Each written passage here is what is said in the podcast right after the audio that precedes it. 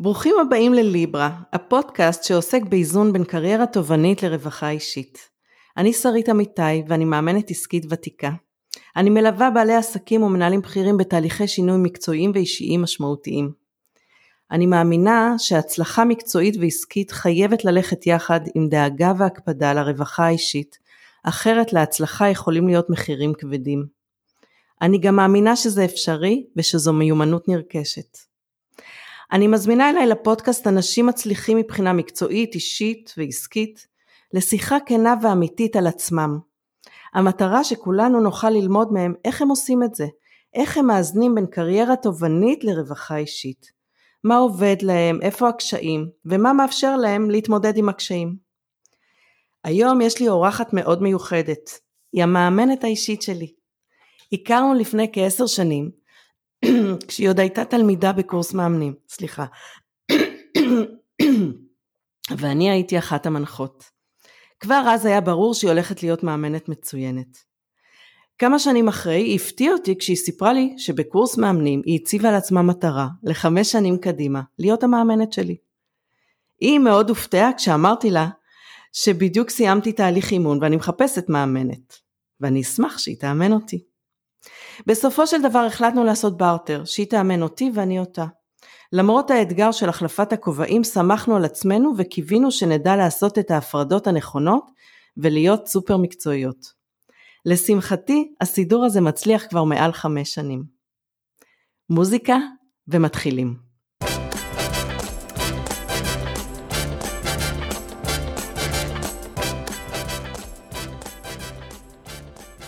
תמר נזרי היא האישה שיודעת עליי הכל, ששותפה לכל ההצלחות שלי ולכל המשברים שלי. תמר היא גם אושייה בקרב הציבור הדתי. היא מרצה, מנחת סדנאות, מכשירה מאמנות וכמובן גם מאמנת אישית. השנה היא גם השיקה כלי אינטרנטי שנקרא פגישה אישית עם תמר נזרי, שמאפשר לנשים בארץ ובעולם להיפגש איתה אחת לשבוע וללמוד כל פעם כלי אחר מתוך ארגז הכלים העשיר שלה. את הכל היא עושה במקצועיות, עם לב ענק ועין טובה. המפגש בינינו הוא לא רק מפגש מקצועי של מאמנת ומתאמנת ושתי קולגות, הוא מפגש בין אישה דתייה, מתנחלת, שמאמינה בכל ליבה בארץ ישראל השלמה, לאישה תל אביבית, חילונית ואפילו שמאלנית. עם השנים הפכנו גם לחברות, חיברנו גם בין בני הזוג שלנו, ולאחרונה אפילו התארחנו אצלם ועשינו איתם שבת כהלכתה. למרות שאני מכירה את תמר היטב ויודעת עליה המון דברים, הבטחתי לעצמי שבשיחה הזאת אני הולכת לגלות דברים חדשים שאני עדיין לא יודעת, ולדבר איתה על נושאים שמעולם לא דיברנו עליהם. אני סקרנית מאוד לראות מה יקרה. שלום תמר. שלום שרית. איזה פתיח מעניין ומסקרן. נכון, את מאמינה שיש נושאים שלא דיברנו עליהם? אני כבר, יש טעות. הצלחתי במה... למצוא? יש כבר טעות במה שאמרת ואני רוצה להפתיע אותך. הטעות okay. אוקיי. קטנה, לא גדולה, אבל שבעצם איך, אה, איך על, עלתה לי בכלל המחשבה לאמן אותך, זה לא היה בקורס אימון שלי, זה היה בסדנה של ז'אנט אטווד שמחברת את מבחן התשוקה שהגיעה לארץ, היא עשתה יום מרוכז להעביר את הכלי הזה של מבחן התשוקה בתל אביב.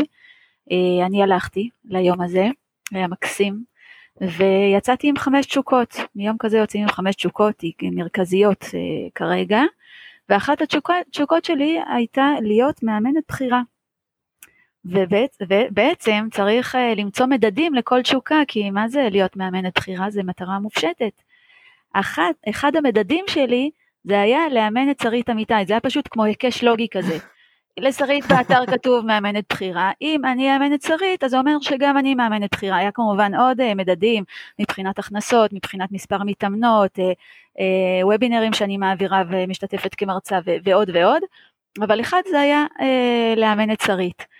ובאמת זה היה, את סיפרת מה, מהצד שלך, אבל זה היה, אני זוכרת, קפצתי עד התקרה, כשאני בסך הכל רציתי באמת רק לשתף אותך בחלום, לא חלמתי שאת באמת אה, תסכימי, זאת אומרת זה היה מדד, אמרו לה להציב מדדים, הצבתי מדדים בפשטות, וכשאמרת לי תמר, את, אה, אה, זה מתאים לך לאמן אותי, אני ממש מה שנקרא לא ידעתי את נפשי. כמובן שאמרתי כן בסוף, כן, לקחתי ככה זמן לחשוב, כי אני באמת רק שיתפתי בחלום, אבל זה היה מדהים שאת עם כל המקצועיות ו- וכזאת ענווה, ככה פתוחה לאופציה הזאת, זה הדהים אותי. וואו, איזה סיפור, את יודעת, מדהים איך שנינו זכרנו אחרת, אבל באמת אף פעם לא דיברנו על זה. כן. אז איזה כיף לשמוע שמבחינתך זאת גם הייתה ככה שיחה מאוד מאוד משמעותית. מאוד. ולא ידעתי שקפץ עד לתקרה. קפצתי קפיצה כמו שבחיים לא קפצתי.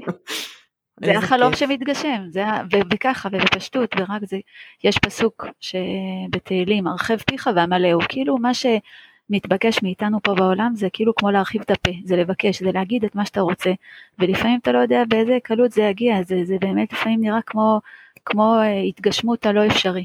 הנה זה עוד ההתגשמות הלא אפשרי.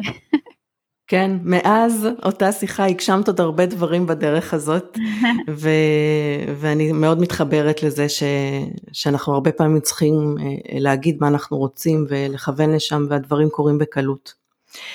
אבל את יודעת איזה עוד, מש, איזה עוד דבר לא דיברנו עליו אף פעם? מה? אני לא אוהבת לעשות בארטרים. זה, זה מעורר דילמות אתיות בדרך כלל. אמנם הקוד האתי של לשכת המאמנים לא פוסל בארטר, אבל כנציגה של ועדת האתיקה של לשכת המאמנים, אני באופן עקרוני לא בעד. Mm-hmm.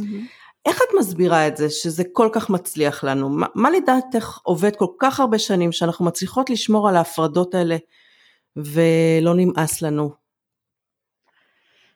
אה, מה, מה, מה מאפשר את זה? אני חושבת שקודם כל, שתינו מזל, מזל מאזניים נראה לי, זה מאוד... Uh... קשור, הליברה. שיש לנו את היכולת, לא חשבתי. יש לנו יכולת לעשות הפרדות ולדעת את האיזונים ו, ולשמור על הגבולות ואני חושבת שזה משהו שעובד, כאילו שברור ששיחה זו שיחה ואם אנחנו רוצות לקשקש בין לבין אז אנחנו נמצא את הזמן, כאילו זה, זה לא מתערבב הדברים האלה, יש, הדברים כאילו מאוד מסודרים. ומה עוד? אני לא יודעת, זה, זה סוס מנצח, סוס מנצח לא מחליפים. זאת גם ההרגשה שלי. וואלה, לא עשיתי חיבור בין אה, ליברה, בין מזל מאזניים. אני תמיד שוכחת שגם את אה, אה, נולדת ב, בתקופת החגים בסוכות, נכון? נכון, נכון, ערב חג. כן, ואני בראש השנה. וזה נכון, כל שנה זה מפתיע אותי שאנחנו פתאום, שאני פתאום מגלה שאנחנו חוגגות יום הולדת יום אחד, אבל באמת לא עשיתי חיבור באמת למאזניים, למזל מאזניים, אני לא כל כך מבינה באסטרולוגיה גם. אבל יפה, זה הקשר מעניין. נכון, אנחנו באמת יודעות לעשות את ההפרדות ועושות, אה, כשאנחנו רוצות, איך את אומרת, לקשקש, אנחנו מוצאות לזה את הזמן. נכון. כמו עכשיו למשל. נכון. ואני חייבת לדעת ו... שאני עוד, כן? אני ידעתי על זה, כן, הזכרת שבעצם הכרנו בקורס אה, מאמנים, כשאני למדתי כתלמידה, ואני ממש זוכרת, יש לי, אני אולי לפעמים אינטואיציה ככה מאוד חזקה גם לגבי בעלי, בגיל 13 וחצי ידעתי שאני אתחתן איתו וכתבתי את זה ביומן, עם עמיחי אני חברה בשביל הכיף, אבל עם יויו אני רוצה להתחתן, זה היה כתוב לי שחור על גבי לבן, שעוד זה היה הזיה ממש, מי חושב בגיל 13 וחצי עם מי את מתחתנת ועוד עם המדריך שלך בבני עקיבא. אבל אני חייבת להגיד שזה היה לי האינטואיציה הזאת גם בקורס מאמנים, שאיכשהו נדלקתי עלייך, כאילו כל פעם שהגעת לקורס, לא היית בכל המפגשים, אבל היית בהרבה הרבה, אבל כל פעם שהיית, היה בשבילי עוד אור, פשוט הרגשתי עוד אור בחדר, וכל הזמן רציתי שאת תהיי איתנו, עם הקבוצה, כאילו הרגשתי קשר איתך מההתחלה, וזה זה קורה לי, זה קורה לי עם אנשים מסוימים שאני כמו מרגישה משהו פנימי, שיש לי חיבור עם הבן אדם הזה, או, או עוד יהיה לי חיבור עם הבן אדם הזה. אני מסכימה איתך, גם, גם לי היה קליק מאוד אה, אה, ככה ראשוני איתך, אני זוכרת שבאתי עם התינוקת שלך לקורס ואני החזקתי אותה הרבה בידיים ו, וככה הקשבתי לך שואלת שאלות ומדברת ומשתפת ונדלקתי, ממש נדלקתי ואיזה כיף שהתכווננת ככה. נכון. תגידי, ומה לגבי ההבדלים בתפיסות החיים? זה, זה הפריע לך פעם במהלך השנים האלה שאנחנו מאמנות אחת השנייה, שאני חילונית או שמאלנית? האמת תגידי. אה, לא, האמת שזה אף פעם לא הפריע לי, אה, אפילו יותר מזה, אני חושב, אני זוכרת את הליווי שלך אה, בתקופה של המאבק על עמונה, שזה שיא, כאילו, הקצה הימני של המפה, שאני מתמודדים מול גזר דין של אה, הריסת היישוב ופינוי מה שנקרא, ובעצם את המאמנת שלי ואני נעזרת בך בזמן הזה ואת uh, היית שמה נקייה, אני הרגשתי את זה לגמרי לגמרי, בלי אג'נדות, פשוט uh, לבחור איתי את ההוויות שלי ומי אני רוצה להיות בלי, להכ... לא, לא היה לי מושג מה את חושבת, לרגע לא אמרת לי, לא עם שיחות בין לבין או בשיחות, וזה בעיניי סופר מקצועיות. כן, אני יכולה לגלות לך עכשיו שבאמת ברמה האישית גם אני וגם אה, בן זוגי, אה, ליבנו היה איתכם והעובדה שדעותינו הפוליטיות אחרות ממש לא, לא שינתה לנו כלום. Mm-hmm. תראי, כן, גם שראינו אוקיי. באיזה, ולפני כמה שבועות הלכתם נראה לי את ושרון להפגנה נגד ביבי, נכון? נכון. שיתפת משהו בפייסבוק שלך, ואז אה, לא זוכרת מה אני ראיתי, או הילדים ראו בפייסבוק, אמרו, אה, הם הלכו להפגנה נגד ביבי. אז, אז אני אמרתי, נו, מי יוצא להפגנה? מי? תגידו לי. רק אנשים שהם לא רק אכפת להם ממה שקורה במדינה, הם גם מוכנים לעשות בשביל זה משהו. תראו מה זה, זה אנשים שאכפת להם מהמדינה הזאת. הם יוצאים ביום בערב, לילה קר להפגנה. זאת אומרת, יש פה באמת, זה לא כל כך משנה, באמת, אני, דיברנו על זה פעם, שההתמקצעות באימון והיכולת הבנה בנפש האדם היא מאפשרת לנו לראות פנימה מעבר להבדלי הדעות ואני מאוד מאוד מעריכה את מי שאכפת לו. ומי שאכפת לו והוא מוכן לעשות בשביל זה משהו נמצא על פני כל המפה החברתית והמדינה שלנו. ואני מאמינה שחייב להיות מקום לכולם ולא יכול להיות שרק שרק אה, אה, מגזר אחד הוא, אה, הוא יהיה בפרונט, אנחנו חייבים להיות ביחד. נכון. סיפרתי קודם שהיינו אצלכם, אה, עשינו אתכם אה, שבת, ואחד הדברים שמאוד מאוד ריגשו אותנו זה שבאמת ישבנו אחר כך עד איזה 11 בלילה עם הילדים הגדולים שלכם והתווכחנו, ואפשר היה לשוחח על הכל בפתיחות כזאת, והקשבנו אחד לשני. ואני חושבת שזה עשה מאוד מאוד uh, טוב לשני הצדדים. לא שאלתי אותך איך זה עשה לילדים שלך באמת, אולי זו הזדמנות שתספרי לי. uh, כן, זו הייתה חוויה ממש אה, ממש ממש טובה. אני קצת חששתי כל הזמן, כי הרי אתם אורחים שלנו, ולא רציתי שתרגישו מותקפים, וגם זה לא היה פייר מבחינת הכוחות, בסוף אנחנו היינו שם עם כל הילדים, ואתם אה, באתם ללא הילדים, זאת אומרת, אם הייתם עם הילדים, סבבה, היה, היינו פיטים. אמ, אז, אה, אבל, אבל עדיין זה כל כך חשוב, הרגשתי בשביל הילדים זה לימוד כזה, לפגוש את ה... את הפנים שמאחורי הדעות, כי בסוף, בסוף כולם אנשים, אז, אה, ו, וכשאנחנו אה, ניזונים רק מהתקשורת, מהמדיה, אתה לא פוגש את האנשים, וזו חוויה אחרת לגמרי לפגוש את האנשים ואת הפנים ואת, כל, ואת העולם הפנימי ואת כל הדבר ההוליסטי הזה, את הבן אדם, מאשר לשמוע דעה, זה, זה לימוד עצום. אני מסכימה איתך, אני מסכימה איתך. ויש לך באמת ילדים מקסימים והיה תענוג לדבר איתם, באמת איך הם ככה מגובשים ודעתנים ואמיצים אה, להביע את mm. דעתם, וכל אה, קשת הגילאים. עוד נגיע תכף לילדים שלך. טוב, בוא, בוא, אני רוצה להתקרב לנושא שלשמו התכנסנו, הנושא של האיזון בין קריירה תובענית לרווחה אישית. ואני אגלה למאזינים שכמאמן שלך אני יודעת שזה נושא שהוא לא פשוט לך. אה, זו לא ברירת המחדל שלך לקחת זמן לעצמך, נכון? נכון. אפילו, אני רוצה להוסיף על זה, שהנה נגמרת לנו תקופת הקורונה, ככה נראה לי, אני מקווה לפחות שאנחנו בשלהי הקורונה, ועולה בי מחשבה, תמר, איך פספסת את התקופה הזאתי, שיכולת לקחת כל כך הרבה זמן לעצמך, ויכולת להיות בנחת, והלוואי שהיה לך טיפה משעמם, ואיך היית ב, ב, ב, עדיין במרוץ הזה של העבודה, כאילו, מה, כולם מספרים על תקופה מכוננת, ו, ואת היית בעבודה, יאללה, תורידי כבר הילוך, תורידי. Mm, זאת החוויה שלך ככה כשאת מסתכלת לאחור לתקופת הקורונה, mm-hmm. שעבדת אה, יותר מדי ולא פינית לעצמך זמן? כן, שהלוואי והיה לי אה, את, ה, את הזמן הזה, כמו שהרבה אנשים מתארים. ולא הייתי באותה חוויה של אה, אה, כאילו כמו מרדף פנימי כזה, אחרי להוציא את הסרטון הבא, ועכשיו לעבוד על הפרויקט הזה, ועכשיו לעבוד על הפרויקט, וכל רגע שיש לי להקדיש לעבודה. אז כן היה לי את העוגנים הרגילים שלי, אבל לא היה לי את הספייר, כאילו שכמו התקופה הזאת אפשרה להרבה אנשים, ואני במחשבות על זה. אוקיי, נראה לי שיהיה לנו על מה להתאמן בשבוע הבא. אה, אוקיי, אז בעצם אם, אם אנחנו מסתכלות על זה בכל זאת, אה, התפתחת בתחום הזה במהלך השנים, את יכולה לשרטט איזשהם אבני דרך, כמו איזה קומות שבונים אחת מעל השנייה? כן, לגמרי. אם אנחנו הולכות אחורה של ממש לפני אה, עשר שנים, אז אני חושבת שאת זוכרת את שיחת האימון הראשונה שלי איתך, כמתאמנת שיחת אימון חד פעמית, בחוויה שאין לי רגע לנשום.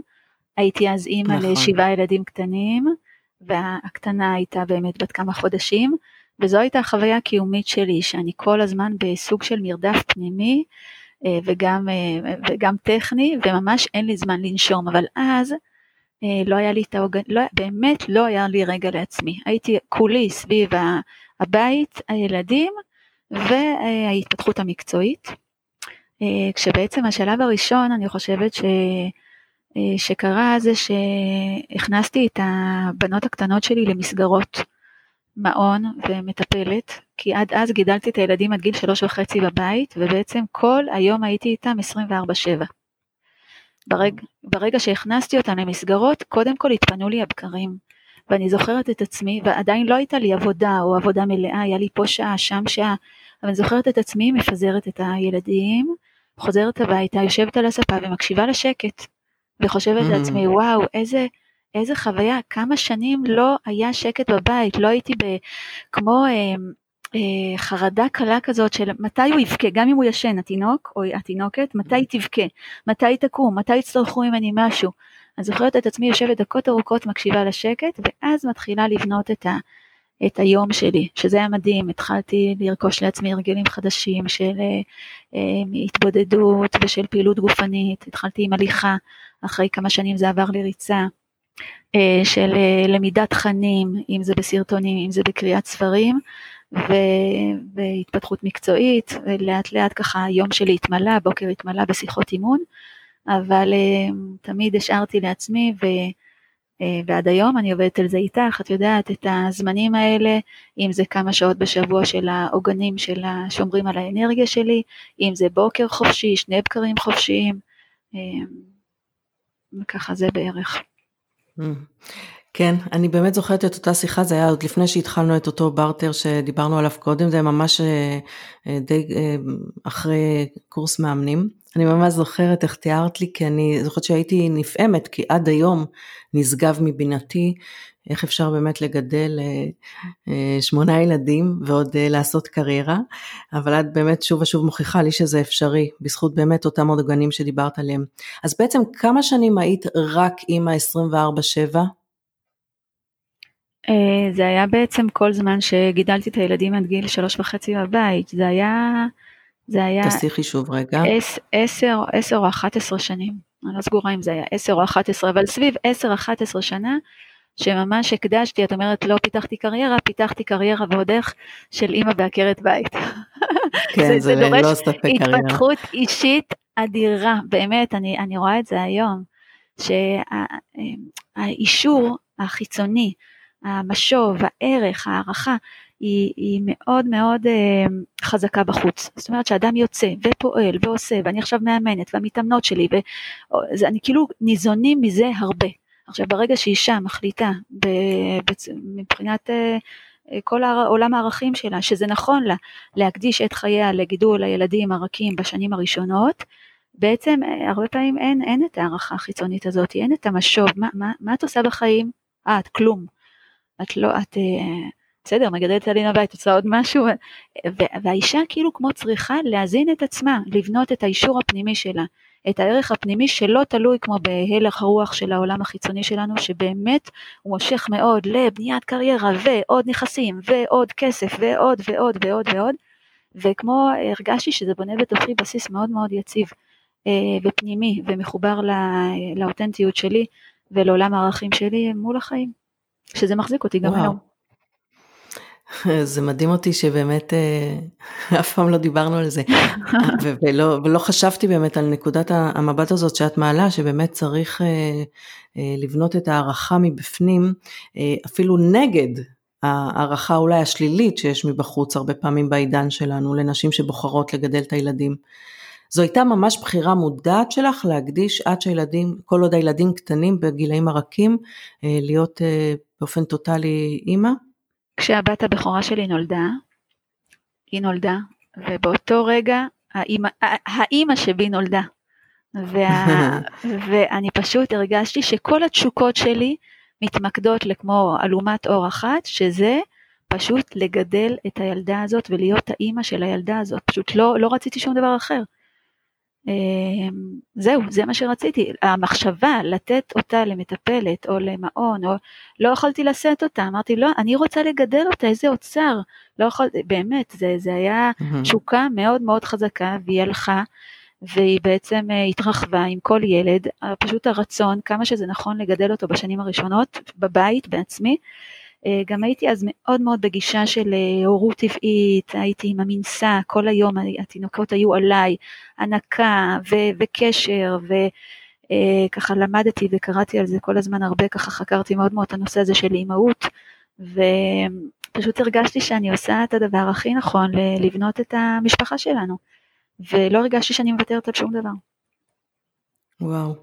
אז אני אספר לך uh, סיפור שלא מזמן סיפרתי לך, שהזכרתי לך אותו, אספר גם למאזינים ש, שיקשיבו לנו, שבאותו קורס מאמנים uh, הבאת את התינוקת שלך ואני ככה ניגשתי, אני מאוד אוהבת תינוקות וניגשתי לראות אותה בעגלה וראיתי שאת uh, מרדימה אותה, מנסה להרדים אותה ומדברת אליה ככה מאוד ברכות ובסבלנות. ואמרתי לך, אה, וואו, ככה את מדברת לבת השביעית שלך, בכזאת סבלנות, אה, זה נשמע שהיא, שככה מדברים לילד הראשון. אז את אמרת לי, מבחינתי, מבחינתה היא הראשונה. Mm-hmm. שזה, שזאת את באמת, שכשאת עושה משהו את uh, עושה אותו עם כל הלב, uh, מקסים. כן. ואז בעצם כמה שנים את כבר אשת קריירה נקרא לזה, עשית את ה... הפכת את התקליט אמ, עוד, אה, עוד עשר שנים. כן. עכשיו אני כבר עשר שנים אחרי. זאת אומרת עשר שנים ככה ועשר כן, שנים כן, ככה. ממש. אוקיי, כן, מקסים. אחרי היציאה, ל... היציאה גם לעולם שמחוץ לבית. יפה. אני יודעת שגם אימא שלך הייתה קרייריסטית לפני שהיא יצאה לפנסיה. מה, מה ראית בבית? איזה מודל היה לך בבית? כי אנחנו יודעים שמודלים שאנחנו רואים בבית מאוד מאוד משפיעים אחר כך על הבחירות שלנו בתחום הזה ובכלל. אז יש, יש קצת הבדל בין מה שאני יודעת לבין מה שאני זוכרת מהחוויה שלי. אני אתחיל דווקא בחוויה. בחוויה שלי אימא תמיד הייתה בבית. בחוויה שלי אני פשוט זוכרת אה, שאני מגיעה הביתה ויש קציצות וקישואים ופתיתים והכל חם וטרי ואמא מחכה לנו אם זה על השולחן ויושבת איתנו, זו, זה בחוויה שלי, בחוויה שלי אמא נמצאת בבית ו, ויושבת לידי בשולחן ועוזרת לי להכין שיעורי בית או להתכונן למבחן אם אני צריכה, זה, זו ממש ממש החוויה שלי מה, מהילדות, גם אה, בגן, גם בבית ספר, אחר כך פחות הייתי צר, כאילו צריכה את אמא, אני לא זוכרת מה היה, מה שאני יודעת זה שחוץ משלוש שנים היא תמיד עבדה, אמ, חוץ משלוש שנים שבאמת אה, אחותי השלישית נולדה והיא ככה כן בחרה להיות בבית שלוש שנים, אבל חוץ מזה היא תמיד עבדה, אלא מה? היא עבדה במשרות, כל עוד אנחנו היינו קטנות, אנחנו ארבע בנות, במשרות שמאפשרות את זה שהיא תחזור בעצם כבר בשתיים בצהריים הביתה. היא הייתה יוצאת מאוד. מוקדם, אני זוכרת את עצמי בתור אחות גדולה, מלווה את האחיות שלי לגן, אגב ושונאת את זה, ומנסה בכל דרך למצוא אפשרות להיפטר מזה, כי פשוט היו, היה שם אה, בית ספר יסודי ותמיד פחדתי שילדים ירביצו לי, דבר שבאמת קרה מדי פעם, אה, וואלה. כל מיני בנים מופרעים, אבל לא היה ברירה, אבא יצא לעבודה ברופא עם הרוקחת, ואני האחות הגדולה ליוויתי את האחיות לגנים, לא רציתי שהם ילכו לבד מצד אחד, מצד שני לא רציתי אני להיפגע, אבל זה היה התפקיד שלי. אז היא הייתה יוצאת מאוד מאוד מוקדם, אולי אה, בשבע, אולי לפני שבע בבוקר, אבל כשאנחנו היינו חוזרות מבית ספר בשתיים, אני לא יודעת, משהו כזה, אימא כבר הייתה בבית והיה אוכל מוכן. אה, mm. והיא הייתה איתנו כל אחרי צהריים, אז אני זוכרת אה, נוכחות אמהית מאוד מאוד מאוד משמעותית בבית. עד כדי כמה בעצם... שאם הייתי חוזרת ואימא לא נמצאת, מבחינתי אין כלום, זאת אומרת, אין, הבית ריק, זה, זה לא שווה, גם אם השאירה לנו אוכל במקרר. בית בלי אימא זה בית בלי כלום. וואו, אז בעצם מה שאת מתארת שאימא שלך רוב, רוב השנים כן שילבה, ושבבוקר היית נקרא לזה סגנית אימא, בזה שככה לקחת על עצמך תפקיד או קיבלת על עצמך תפקיד לקחת את החיות שלך, אבל בצהריים כשחזרת היית ילדה. שבאה ואימא שלה ככה מבשלת ומכינה ומחכה ויושבת איתכם עם אה, שיעורי בית. כן. זה המודל שלך. כן, נכון. אחר כך אימא, כשגדלנו קצת, אז אה, אימא מאוד מאוד התפתח, התפתחה והפכה להיות אה, רוקחת אה, אחראית ואחר כך רוקחת מחוזית וכשאני כבר התחתנתי אני יודעת שהיא הייתה יוצאת בשבע וחוזרת בשבע. זאת אומרת היה שלב שאבא שלי כבר אמר שרה'לה לא רואים אותך את יוצאת לפניי וחוזרת אחריי. ועוד חוזרת הביתה וממשיכה לעבוד. אמא שלי מאוד מאוד מאוד הייתה מסורה לעבודתה אז uh, אפשר לראות שקיבלת השראה, גם לחוויה הזאת שכמה חשוב זה לחזור הביתה ושאימא מחכה שם, וגם אחר כך לאפשרות לעשות שינוי ו- ולהתפתח. כן, נכון. מבחינת הקריירה. לגמרי, וגם שלי... אני, אני אוסיף לך עוד משהו, שהיא יצאה לפנסיה, היא יכלה עוד להמשיך בעבודה, אבל היא גם, היא כבר הרגישה שזה כבר לא משמח אותה. ובגיל 62, היו לה עוד כמה שנים שהיא יכלה להמשיך, בגיל 62 היא החליטה לעשות פאוז, זהו, מפסיק, לעצור עם זה ולצאת לפנסיה והחיים שלה מלאים, אבא שלי כל כך חשש מזה, אבל זה שוב, אם אתה לא מוזן מהאישור החיצוני, אם אני לא רוקחת מחוזית אז מי אני, או מי את. ואז, אז, אז הכל מקסים, אז החיים שלה עכשיו מלאים והיא מאושרת בהם. אז גם, גם זה, גם זה השראה עבורי. שכל הזמן להיות בקשב ככה באמת לרצון הפנימי ולהרגשת השמחה שבלב, אם מה שאני עושה זה טוב לי, זה משמח אותי, ואם לא, תמיד יש דרך אחרת. יפה, אז בוא נעשור רגע ונגיד יש פה תובנה, ש... שהאיזון הזה יכול להשתנות במהלך השנים, אה, לפי הצרכים השונים אה, ולפי הבחירות השונות, אבל מה שחשוב באמת להיות בקשר עם הלב ולשים לב בכל תקופה אה, מה נכון ומה מתאים וזה מה שעושה בעצם את האיזון, לא כמות השעות שאנחנו מקדישים, אלא לגמרי. הבחירה שלנו הפנימית. לגמרי. יפה. והתחלת לספר לי משהו על אימא שלך. נכון, אימא שלי, אה, גם תוך כדי שדיברת חשבתי על זה שגם אני, אה, החוויה הילדית שלי זה דווקא שאימא שלי בחוץ, שהיא אשת קריירה, היא אמנם הייתה מורה, אה, בחינוך מיוחד, אחר כך הפכה להיות מפקחת ומורה בסמינר, אבל היא תמיד באה וישנה בצהריים, אבל אחר הצהריים היא תמיד הייתה פעילה ציבורית והיא הייתה מאוד אה, בחוץ. היא לא הייתה דווקא אימא שמחכה לנו עם הקציצות, והיא לא הייתה אימא שיורדת איתנו לשחק למטה כשכל האימהות יורדות עם הילדים שלהם, דווקא פה היה לי חסר גדול. Mm-hmm. אבל היא תמיד שידרה שזה מאוד מאוד שלם לה ושזה מאוד אה, בחירה אותנטית שלה, היא אפילו דיברה על זה ואמרה כשתהיי אימא תביני. Mm-hmm. אבל אחר כך כשהיא נפטרה, קראתי את דפי הבוקר שהשאירה לנו, שלוש שנים כתבה דפי בוקר, שזה כתיבה וואו. כזאת אינטואיטיבית, mm-hmm. הדבר הראשון שקמים, mm-hmm. יש לי קלסר שלם של דפי הבוקר שלה, ועלה שם המון, המון, כמעט כל יום, הקונפליקט הזה, וואו. בין כמה שהיא אה, רוצה להיות יותר, אה, אז זה היה עם הנכדים כבר, mm-hmm. וכמה שהיא, כמה רגשות אשם שהיו לה סביב הזיכרונות שלה מה, מהילדות שלנו, זה היה ממש חזר על עצמו כחוט השני בכל השלוש שנים שהיא כתבה כתיבת בוקר שהיה לה שם קונפליקט למרות שכלפי חוץ היא הציגה אישה מאוד שלמה כן. עם הבחירות שלה. וואו זה ממש הפתעה שרית לא ידעתי שיש לך אה, דפים מאימא שלך. ולא ידעתי. את רואה, גם אני כן, קצת יודעת, אני אראה לך בהזדמנות. כן. היא כתבה את זה בשבילכם, או שהיא כתבה את זה לא, לא, לא, לא. את יודעת, זה טכניקה, דפי בוקר זה טכניקה, ש... יצרה אותה אה, אמה קומרן, אמה קומרן נדמה לי שזו שמה. ג'וליה, אה, ג'וליה קומרן. ג'וליה קומרן, נכון. דרך האומן, בספר של הדרך האומן היא כותבת על זה, זה כתיבה אינטואיטיבית לקום כל בוקר ובמשך אה, שלושה דפים למלא במחשבות שזורמות כן. מהראש, שזה סוג של כלי, כלי עבודה לנקות את ה mind, להיות מחוברת לעצמך. אז אמא שלי כתבה דפי בוקר. אז זהו, שבדפי, ג'וליה קמרן אומרת להשמיד את הדפי בוקר, זאת אומרת צריך לכתוב אותם מתוך ידיעה שאין סיכוי שמישהו אי פעם יקרא אותם. את זה למדתי אחרי שנים מענת קלו לברון, שגם היא פריקית של הכלי הזה, וגם אני תקופה מסוימת כתבתי דפי בוקר, mm-hmm. אבל אימא שלי לא יודעת אם בכוונה שהיא לא ידעה או שהיא רצתה להשאיר שנקרא את זה, mm-hmm. בכל אופן זה נשאר. ולא יכולנו להתעלם מזה וקראנו את זה, אני זוכרת קראתי אני והאחים שלה במהלך השבעה וזה היה, זו מזכרת מדהימה מאימא שלי. וואו, וואו, מדהים. כן. אוקיי, אז תשמעי, דיברנו על רווחה אישית, אבל יש עוד תחומי חיים שחשוב להכניס לאיזון, זה משפחה וזוגיות. ואת לא רק אשת מקצוע, כפי שאמרתי, יש לך אה, שמונה ילדים, ואת גם סבתא לנכד מתוק. אה, ואני יודעת שאת מצליחה להקדיש זמן ואנרגיה גם לילדים, גם לזוגיות, גם למשפחה. אה, ואת יודעת, כמו שאמרתי קודם, מבחינתי זה נשגב מבינתי. יש לי שתי בנות ואני מרגישה שאני לא עומדת בסטנדרטים שלך, של האימהות, כמה שאת, אה, כל ילד משקיעה בו. אז ספרי קצת, איך זה אצלך? איזו אימא את? איזה אימא אני. וואו, איזה שאלה. הפתעתי אותך. כן, הפתעת אותי. כאילו נראה לי שצריך לשאול את הילדים שלי איזה אימא אני. אה, ותדע, ואם אני אשאל אותם, מה, מה לדעתך הם יענו?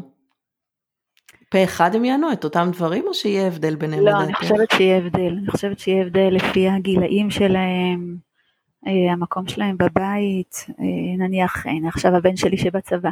אז נראה לי שבשבילו עכשיו אני אימא מה זה מפנקת, אפילו עשיתי לעצמי רשימה על המקרר, אה, כשהוא חוזר מהצבא מה להכין, אז לקנות פירות קפואים לשייק ולקנות מצרכים לאלפה חורס ששמחה תכין לו ולקנות גבינות ככה משובחות שהוא אוהב, ממש עשיתי לי רשימה. ועכשיו שהוא חזר באמת בפעם האחרונה, באתי, אספתי אותו מהתחנת אוטובוס והלכנו וקנינו את כל הדברים והוא גם קנה לו עוד כמה צ'ופרים ודאגתי כל, הש, כל השבת הזאת לפנק אותו. אמ, אז נראה לי שהוא היה אומר שאני אימא מפנקת. מקסים. אה, לעומת זאת, ומה, היה... ומה נועה הקטנה? זהו. שהיא הבת, בת שש, נכון או שבע? נועה בת שמונה. בת שמונה כבר, וואו. נועה כבר בת שמונה, כן, כן, ממש גדולים. אמ, מה נועה הייתה אומרת? אה, אני, אני חושב, אני לא יודעת אם היא הייתה אומרת את זה, אבל יכול להיות, אני מאמינה שהם מרגישים שיש פה אימא שאפשר לסמוך עליה, שמילה שלה זה מילה, אה, אימא שהיא נוכחת, אומרת גם אם אני יצאתי לשיחת אימון, או שאני בקליניקה, או שאני בחדר, אני, אני נוכחת בבית. אה, אני חושבת שהם היו אומרים שאני אימא שדואגת, לא במובן של דואגת שיקרה להם משהו, אבל דואגת שיהיה פה מתוקתק, שיהיה פה אוכל, שיהיה פה נקי, שיהיה פה מסודר, שאם יש להם שיעורים בזום עכשיו, אז ש, שאני אהיה מודעת לזה שאני אפתח להם, שכאילו, ש, ש, כאילו אני בפוקוס, אני בפוקוס על מה ש... אימא מעורבת קוראים לזה היום. מה מעורבת, כן. כן. מעורבת יודעת מה הצרכים שלהם, מה קורה מכל הבחינות, כאילו, כן, מעורבת אפשר להגיד. אה, אבל שאני לא, לא דאגנית, כאילו, יאללה, רוצים... סומכת עליהם, סומכת, כן, אימא סומכת, כן, אני גם אימא מאוד סומכת ומשחררת. רוצים לגדול, יאללה, כן. תגדלו בכיף. זה מקסים, אני יודעת שבמהלך השנים מדי פעם ככה היה איזה קושי סביב ילד אחד, ואני זוכרת שככה התאמנתי איתי, וזה תמיד הקסים אותי כמה שחשוב לך אה, אה, להיות עבור כל אחד לפי הצרכים שלו וה... אה, ומה ש, שנראה לך שלא חשוב באותה תקופה. כן. תגידי, אבל יש גם, אה, את מרגישה שאת משלמת אה, מחירים? אני זוכרת, למשל, אני אזכיר לך סיפור, אני לא זוכרת, אם, אני לא בטוחה שאת זוכרת אותו, אבל כשרבקה, בתך הבכורה, ילדה את עוד המתוק, היית בדילמה מאוד קשה. בדיוק הייתה איזו סדנת מדיטציה ש, של עשרה ימים שמאוד רצית לעשות, שדרשה ממך ממש התנתקות טוטאלית לעשרה ימים גם בלי טלפון. והיא בדיוק הייתה בשבועות הראשונים שלאחר הלידה, ואת נורא התלבטת אם להגשים את החלום הזה לנסוע לעשות מדיטציה או להיות ליד בתך שזה אתה ילדה, אני זוכרת שהקונפליקט היה מאוד חזק ובסופו של דבר החלטת כן להישאר ליד רבקה, את זוכרת את זה? בטח, אני זוכרת, כן, זוכרת מאוד. אז מה אפשר לך למשל במקום הזה לוותר ולהיות שלמה עם הוויתור? אמ, ויתור על המדיטציה כמובן. כן, קודם כל זה באמת לא היה ויתור, זה היה דחייה. זאת אומרת, אמרתי בסדר, עכשיו אני לא אלך למדיטציה, אבל אה, אני, אני אלך לזה אחר כך, זאת אומרת, תהיה עוד הזדמנות. אבל ידעתי שלהיות איתה אחרי לידה עם התינוק הזה, לא תהיה לי יותר הזדמנות. זאת אומרת, בעזרת השם, עוד תינוקות, אני כן אהיה לצידה ואתמוך בה, אבל בלידה, לידה ראשונה, לידה ראשונה פתאום שהיא חוזרת הביתה להיעלם לה, אה, אני זוכרת שבאמת דיברנו, וזה היה לי מאוד מאוד ברור בסוף השיחה, שהתשוקה להיות איתה ו- ולתמוך בה ולהיות בשבילה אחרי הלידה היא יותר אה, חשובה לי מאשר עכשיו לעשות מדיטציה. והקטע הוא שבאמת ויתרתי בהשלמה לגמרי על המדיטציה, ואחרי שבוע שבועיים קיבלתי הזמנה בזמן שיותר מתאים לי, חודשיים אחר כך או חודש וחצי אחר כך, ולא הפסדתי שום דבר. אני גם באמת גם מאמינה, וגם. כן, אני באמת מאמינה לזה שאם עושים את הבחירה הנכונה, ושאתה שלם איתה, אז באמת זה לא, אתה לא מפסידים כלום, זאת אומרת, זה, גם, גם אם יש איזו תחושה של הפסד, זה כאילו סוג של אשליה כזאת. אבל אה, אתה נמצא במקום של הבחירה הנכונה, זה, זה שמחה מאוד גדולה וסיפוק מאוד גדול. נכון, גם אני האמנתי פעם, ממש גדלתי בבית שאמרו את המשפט לכל דבר יש מחיר, וככה האמנתי שלכל דבר יש מחיר, אבל היום אני מאמינה ואני גם יודעת מתהליכים ש, שאני עושה עם הלקוחות שלי, עם עצמי, זה שאם אנחנו שלמים עם הבחירות שלנו ונאמנים לעצמנו, זה לא נתפס כמחיר. נכון. הרי הכל בראש שלנו. נכון, לגמרי. אה, וגם אם אה, זה ויתור, זה, זה לא נתפס כמחיר, זה נתפס כעוד דחייה או באמת איזשהי מקום ש, שאנחנו שלמים איתו. את יודעת, אני אתן לך דוגמה שמעסיקה אותי הרבה שנים. מצד אחד, למשל, חשוב לי להצליח אה, מבחינה עסקית, וזה אומר בין היתר גם לעזור לכמה שיותר אנשים וגם לעשות כסף. אה, מצד שני אני יודעת שאם אני עוברת את החמישה אימונים ביום, ודרך אגב, ההסכם שלי מהבוקר, אה, אפרופו הקורונה, זה שאני עכשיו יורדת לשלושה לקוחות ביום, ואת תצטרכי לעזור לי לשמור על ההסכם הזה. אה, בכל אופן, אם אני עוברת את, ה, את החמישה או עכשיו שלושה, זה לא טוב לי, אני יודעת, זה שוחק אותי, זה, זה לא עושה לי טוב. ובעצם זה לכאורה יש פה סתירה, כי לפעמים אני צריכה לוותר על לקוחות כדי לשמור על הרווחה האישית שלי. Mm-hmm. ומה שעוזר לי ככה באמת כשהתכוננתי לשיחה איתך חשבתי מה שעוזר לי אה, אה, להרגיש שאני בהשלמה זה המקצועיות. זאת אומרת אני יודעת שבשביל להיות מאוד מקצועית שזה ערך מאוד גבוה אני חייבת לשמור על הרווחה האישית. Mm-hmm. זה ממש גם צורך וגם ערך. כן. וזה מבחינתי מנצח את הכל. זה גם חשוב לי להיות דוגמה אישית ללקוחות שלי, ואני מאמינה שאם אני רוצה לעזור למתאמנים, למתאמנים שלי לדאוג לרווחה האישית שלהם, אני חייבת להיות אה, נאה דורש נאה מקיים. כן. אז גם מבחינתי זה ממש קונפליקט שאני, שאני אה, מצליחה בעצם את הסתירה בין שני ערכים, שנגיד מצד אחד הצלחה, מצד שני רווחה אישית, לאזן באמצעות ערך שלישי, שהוא המקצועיות. מקסים. ושזו תובנה שהייתה לי ממש מאתמול שהתכוננתי אה, לשיחה איתך. כן, ממש ממש מקסים.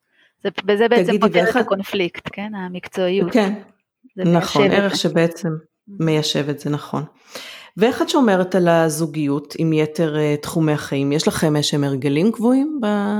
לזוגיות שלכם? אז באמת uh, תוך כדי השבוע כל אחד מאוד מאוד נתון בעניינים שלו, בקריירה שלו, אה, בעיסוקים, אבל אה, מככה חמישי, חמישי, שישי, שבת ומוצ"ש זה זמן שהוא ככה גם יותר משפחתי וגם יותר זוגי.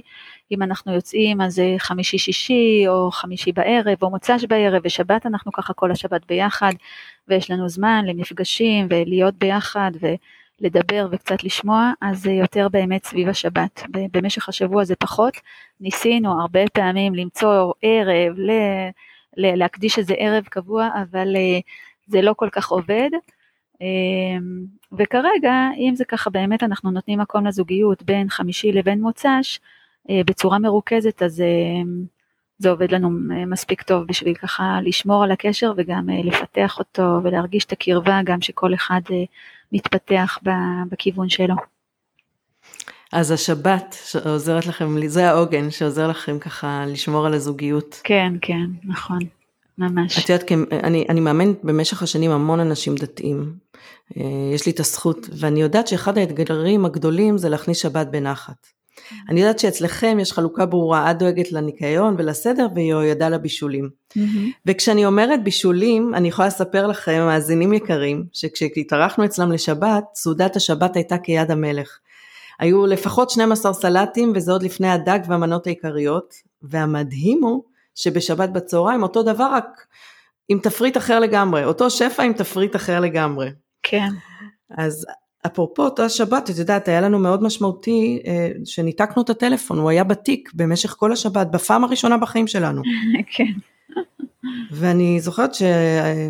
שיצאתי מכם אמרתי צריך לשמור על זה זאת אומרת מבחינתי אני צריכה כמו שאני לא מדליקה מחשב שזה גם הייתה פעם החלטה שלי בשבת mm-hmm. גם לא להדליק את הטלפון אבל אני לא מימשתי את זה עכשיו אני חושבת על זה. כן וואי אני ממש מברכת על זה אנחנו באמת אני לא יכולה להגיד בעלי ואני לא יכולה להגיד הילדים הגדולים שלי כולנו כל כך אה, אה, מכורים למסכים האלה ו- ומשתמשים בהם הרבה יותר מדי ואני פשוט מברכת על זה אני רק, רק שלא ימצאו איזה הקלה שיתירו פלאפונים בשבת מתישהו, אני ממש חוששת מהדבר הזה שפתאום ימצאו שזה בעצם לא, לא אסור, שמותר להשתמש בפלאפונים, כי זה פשוט שומר עלינו, כולם יושבים ביחד, אין פלאפונים, כל העיניים מופנות, רואים את כולם, שומעים את כולם בסעודות, לפני, אחרי, משחקים ביחד, אין 24-25 שעות בלי פלאפון, זה מתנה, אני מחכה לזמן הזה, גם בשבילי, כי זה באמת גם משחרר אותי מהעול הזה של הפלאפון אה, וכל התגובתיות לכל מה שקורה שם,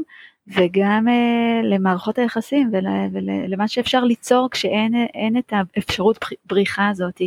אז זה ממש ממש ממש כיף. מקסים. ובמשך השבוע מה העוגנים שלך?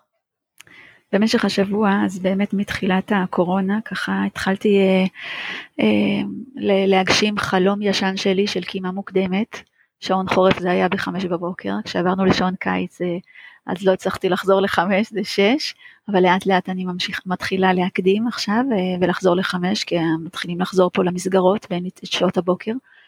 אה, אבל קימה מוקדמת, זה פשוט דבר מדהים, אני מתחילה את הבוקר עם איזה התבוננות, התבודדות או מדיטציות שאני ככה שומעת או עושה, איזה חצי שעה, שלושת רבעי שעה, אחר כך תפילה. אה, ויש לי איזה לימוד יומי ככה, גם אה, מהתנ"ך, גם גמרא, גם ככה הלכות לשון הרע, שזה מאוד חשוב לי לשמור על נקיות בדיבור. ואחר כך פעילות גופנית, אז או שאני עושה יוגה או שאני יוצאת לריצה. ואני מרגישה שהתחלת היום כזאתי זה פשוט אין, עוגן אדיר, זאת אומרת מאוד מאוד קשה להזיז אותי מהמקום שאני רוצה להיות בו, אה, אחרי התחלה כזאת. מאוד מאוד קשה, כאילו, קשה לי להתערער, קשה לי להתעצבן, קשה לי לכעוס, קשה לי לא להיות במיטבי אחרי התחלה כזאת מדהימה. וואו, מדהים. אני בטוחה שכל מי ששומע את זה, אה, אה, זה מעורר בו השראה. ובאמת מדהים לראות איך את במשך באמת כל השנים עכשיו את אומרת שהגשמת חלום, אבל נכון, גם קודם, אמנם זה לא היה חמש או שש בבוקר, אבל תמיד תמיד היה לך חשוב באמת להקדיש זמן גם ללימוד תורה, וגם אה, להתבודדות, לזמן הזה שלך עם, אה, עם בורא עולם. ו... ואותן מדיצ... מדיטציות שמתחלפות כל פעם, נכון? שמשתנות מפעם לפעם. כן, אני ממש, זה שנים כבר, שנים שאני שומרת על אה, שני עוגנים אה, בהתפתחות האישית שלי, שזה ריצה וזה התבודדות, אה, שהם שומרים עליי, ממש ממש, אני אפילו זוכרת מבחינה מקצועית, בתחילת הדרך שלי, לפני עשר שנים, תשע שנים, הייתי יוצאת להתבודדות, שוב יוצאת בלי פלאפון, יוצאת לריצה והתבודדות, חוזרת ורואה ככה שתיים שלוש פניות של, של לקוחות מתעניינים, של אה, בקשות ממני לכל מיני דברים, כאילו ראיתי איך ההתפתחות האישית והמקצועית היא קורית ביחד, שאני עושה את מה שנכון לי ואני בעצמי מתפתחת מבחינה רוחנית, מבחינת האישיות שלי, אז ישר יש משהו כמו בתדר הזה שנשלח אל העולם ובלי שאני מפרסמת ובלי שזה משהו קורה, איכשהו מישהי מתקשרת אליי, איכשהו מבקשים ממני להעביר סדנה שם. אמ, זה, זה פשוט הולך ביחד. מקסים. אז בעצם תובנה נוספת זה שעבודה רוחנית שווה שיווק עצמי. כן, לגמרי. מקס, מקסים. את יודעת, אנחנו כמאמנות אמורות, לפחות זה מה שלימדו אותנו, לבוא בלי אג'נדה. Mm-hmm. אני יודעת שאת, כמתאמנת שלך, את תמיד מקפידה לבוא בלי אג'נדה לשיחות שלנו. ואצלי זה שונה. אני מתעקשת דווקא לומר ללקוחות שלי, ואת יודעת את זה, שבעניין הזה של uh, השילוב של רווחה אישית עם, uh, עם קריירה זה, זאת אומרת, העניין הזה של לפנות זמן ולהתעקש על הרווחה אישית, זה, זה אצלי ממש אג'נדה. Mm-hmm. ומעניין אותי לשאול אותך, אם, איך את מרגישה עם זה שאני באה עם אג'נדה? קודם כל זה מפתיע אותי. בתור מישהי שכל כך שומרת על זה שלא יהיו לך אג'נדות. אז קודם כל שאת אומרת את זה, זה מפתיע אותי, כי לא הרגשתי אף פעם שאת באה עם אג'נדות. באמת? כן, שום אג'נדה. זאת אומרת, גם אם יש לך איזה מחשבה, אז uh, את אומרת אותה, ואז אם זה מתקבל, אז, uh, אז מעולה. אבל אני גם יודעת שאם זה לא מתקבל, את מאוד בענווה uh, הולכת צעד אחורה ו- וממשיכה לאמן בנקיות. Mm-hmm. אוקיי. ולכן אני לא... אז זה האג'נדה שלי המלצה, את אומרת. מה זה? היא המלצה שאת יכולה לבחור, זה מה ש... ככה זה תופס אותך. לגמרי. אה, אני חשבתי שאני הרבה יותר אה, נחרצת בעניין. אה, לא, אני לא, אני, אני גם אה, רוצה להפתיע אותך, ואת אומרת, זה גם מפתיע אותי, שאת אומרת שאני בנקיות ובלי אג'נדות, כי אני גם מוצאת את עצמי, אפילו באימונים שלנו, אומרת לך לפעמים דברים, וגם אומרת דברים למתאמנות שלי, ואני זוכרת בדיוק את השלב הזה, אחרי כמה שנים כמאמנת מתחילה, שבסיומי תהליכי אימון היו אומרות לי המתאמנות שהיה מצוין והיה טוב והם התקדמו בככה וככה וככה, אבל היה להם חסר משהו והיה להם חסר לשמוע אותי. ואז הרמתי טלפון לשרית אמיתי לעשות איתה supervision, אמרתי מה זה, אני מקבלת פידבק מאחת, שתיים, שלוש, ארבע, חמש, שהן רוצות לשמוע אותי, מה זה לשמוע אותי? אני הרי מאמנת, גדלתי על להיות בלי אג'נדה, מה זה משנה מה אני חושבת, מה אני מאמינה? ואז שרית אמיתי אמרה לי מזל טוב. לא זכרתי. אמרתי לה מה מזל טוב? אז אמרת לי מזל טוב, את, את עולה שלב, אמרתי לה מה, מה השלב? ואז בעצם אמרת לי שיש שלב שכבר כאילו כמו יש לנו רשות להביא את האג'נדות שלנו, שזה גם חלק מהתרומה שלנו לתהליך. כי נמצאים כבר באיזשהו שלב שיש מספיק נקיות ומספיק מקצועיות להרגיש האם זה נכון למתאמנת לשמוע את זה וזה יועיל לה ויקדם אותה בתהליך, או שזה לא נכון ואז פשוט אה, הולכים צעד אחד אחורה ובענווה ובנקיות ממשיכים הלאה.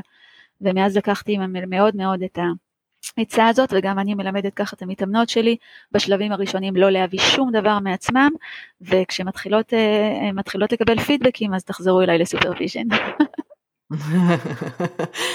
את יודעת, מקסים, לא, יודע, לא זכרתי את זה, אבל מה שאני רוצה באמת להוסיף על זה, זה שאני אה, לפחות כשאני מביאה את הדעה שלי או את האג'נדה שלי, זה תמיד ממקום שאני יודעת ש... אה. שאני סומכת עליהם שהם יכולים, על, ה, על הלקוחות שלי שהם יכולים לבחור. אמ-המ. זאת אומרת, זה שזה לא בא מאיזה אמ, אמת צרופה, mm-hmm. אני גם אומרת את זה, שזאת כן. האג'נדה שלי ושזה אני מאמין שלי ושהם יכולים לבחור, זה, זה, זה הנקיות הזאת כנראה שאת מרגישה. נכון. אז לפני שאנחנו עוברים ככה לסוף לשאלות המהירות האישיות, אה, אני רוצה לשאול אותך, יש לך כמה עצות זהב כמאמנת שאת יכולה לתת למאזינים שיעזרו להם אה, לשמור על איזון? אמ, שיעזרו לי לשמור על איזון.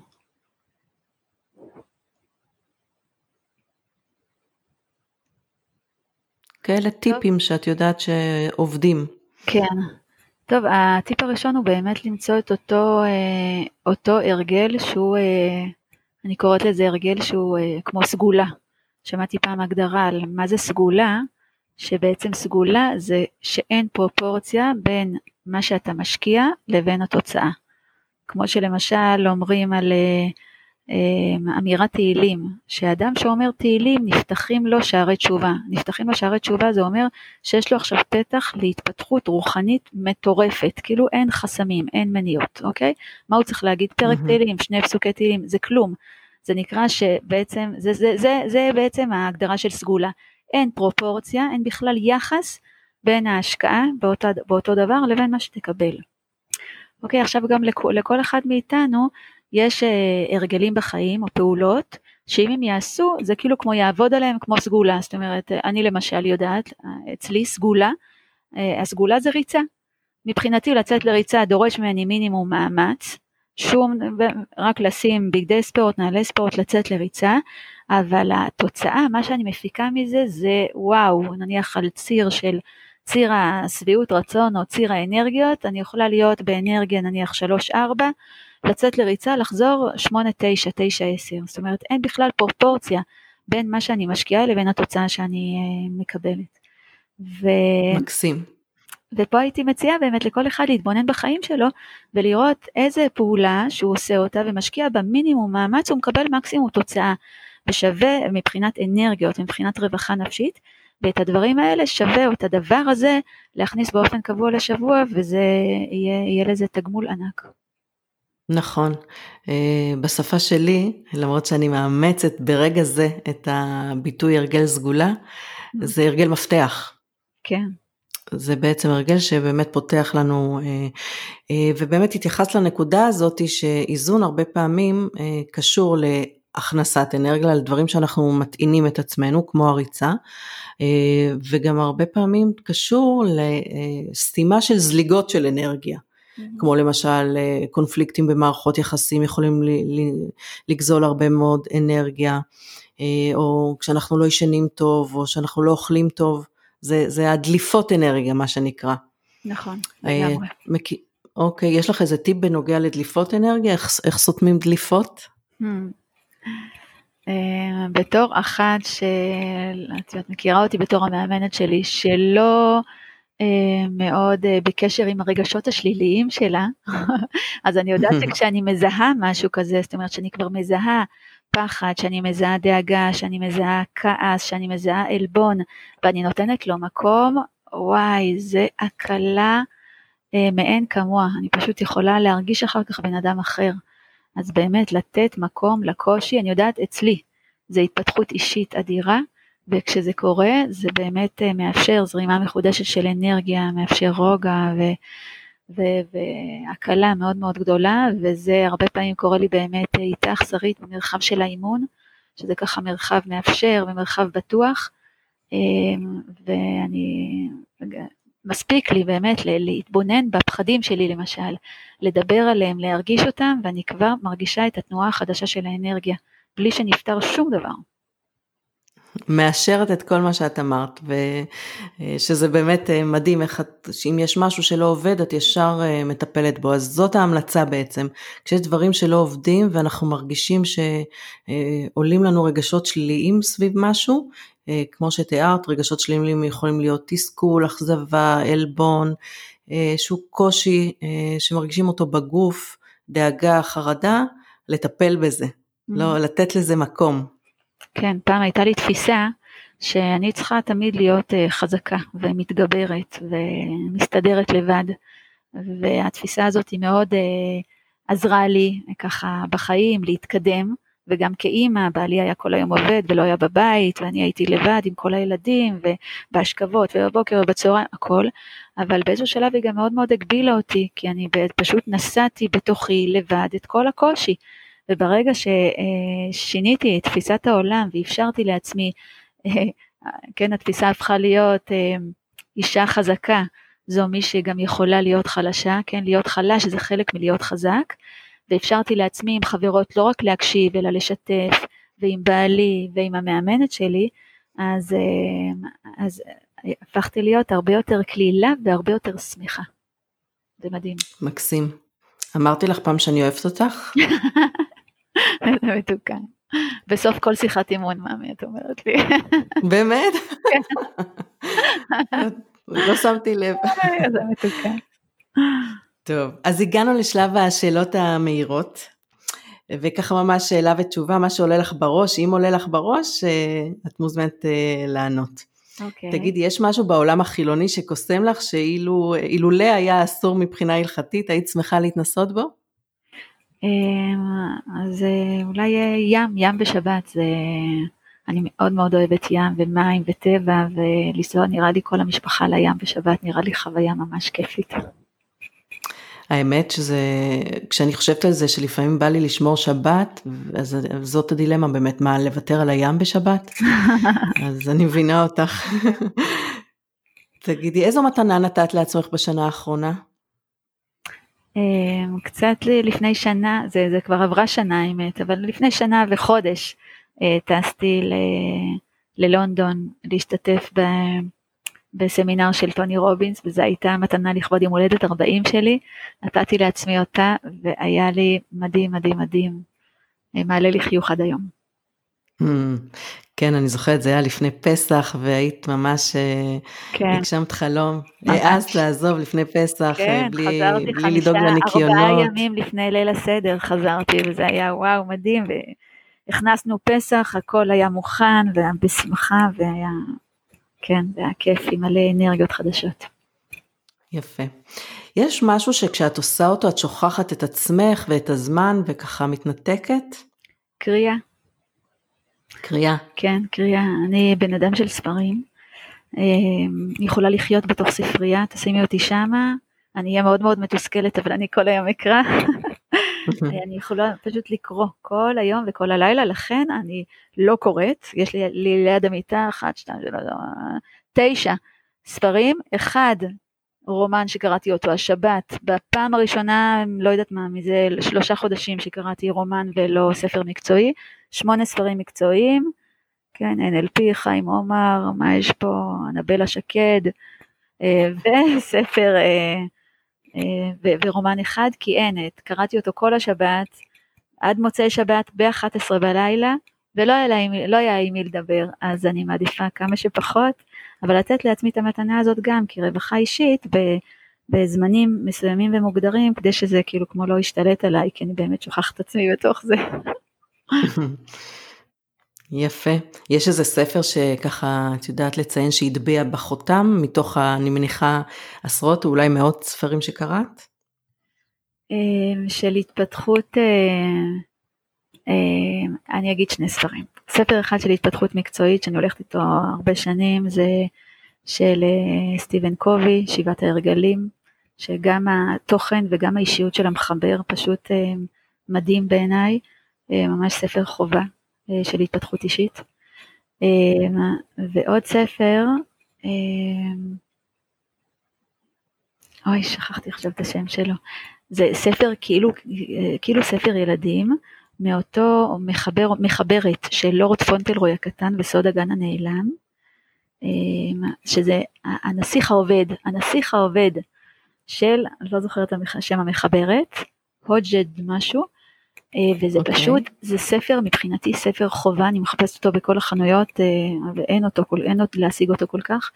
זה ספר על כוחה של אמונה. מה כוח וואו. של אמונה יכול לעשות? זה ספר מדהים. טוב, נחפש אותו אולי באינטרנט, כי אם את מוצאת, אז תקני שניים. נשמע? כבר הדלקת אותי. תגידי, יש איזה דמות מקראית שמעוררת בך השראה? אה, שניים, יוסף ודוד. שהם שתי דמויות ש... שעברו uh, חיים לא פשוטים. יוסף, uh, כאילו כמו שנאו אותו, נזרק לבור, הגיע, הפך להיות מנסיך לעבד, ועדיין פעל בכל מקום שהוא הגיע במעגל ההשפעה, וכאילו כמו יצר עולם טוב יותר, uh, בזכות מי שהוא, בזכות האמונה שלו, בזכות היכולות שלו, בזכות הרצון שלו להשפיע טוב. ו- ו- ושוב, והגיע מהמקום הכי נמוך מבית האסורים משנה למלך אה, לפרעה, ופשוט אה, אה, עזר שם לכל הממלכה בשנות הרעב ולכל העולם כולו באותו זמן, היה רעב.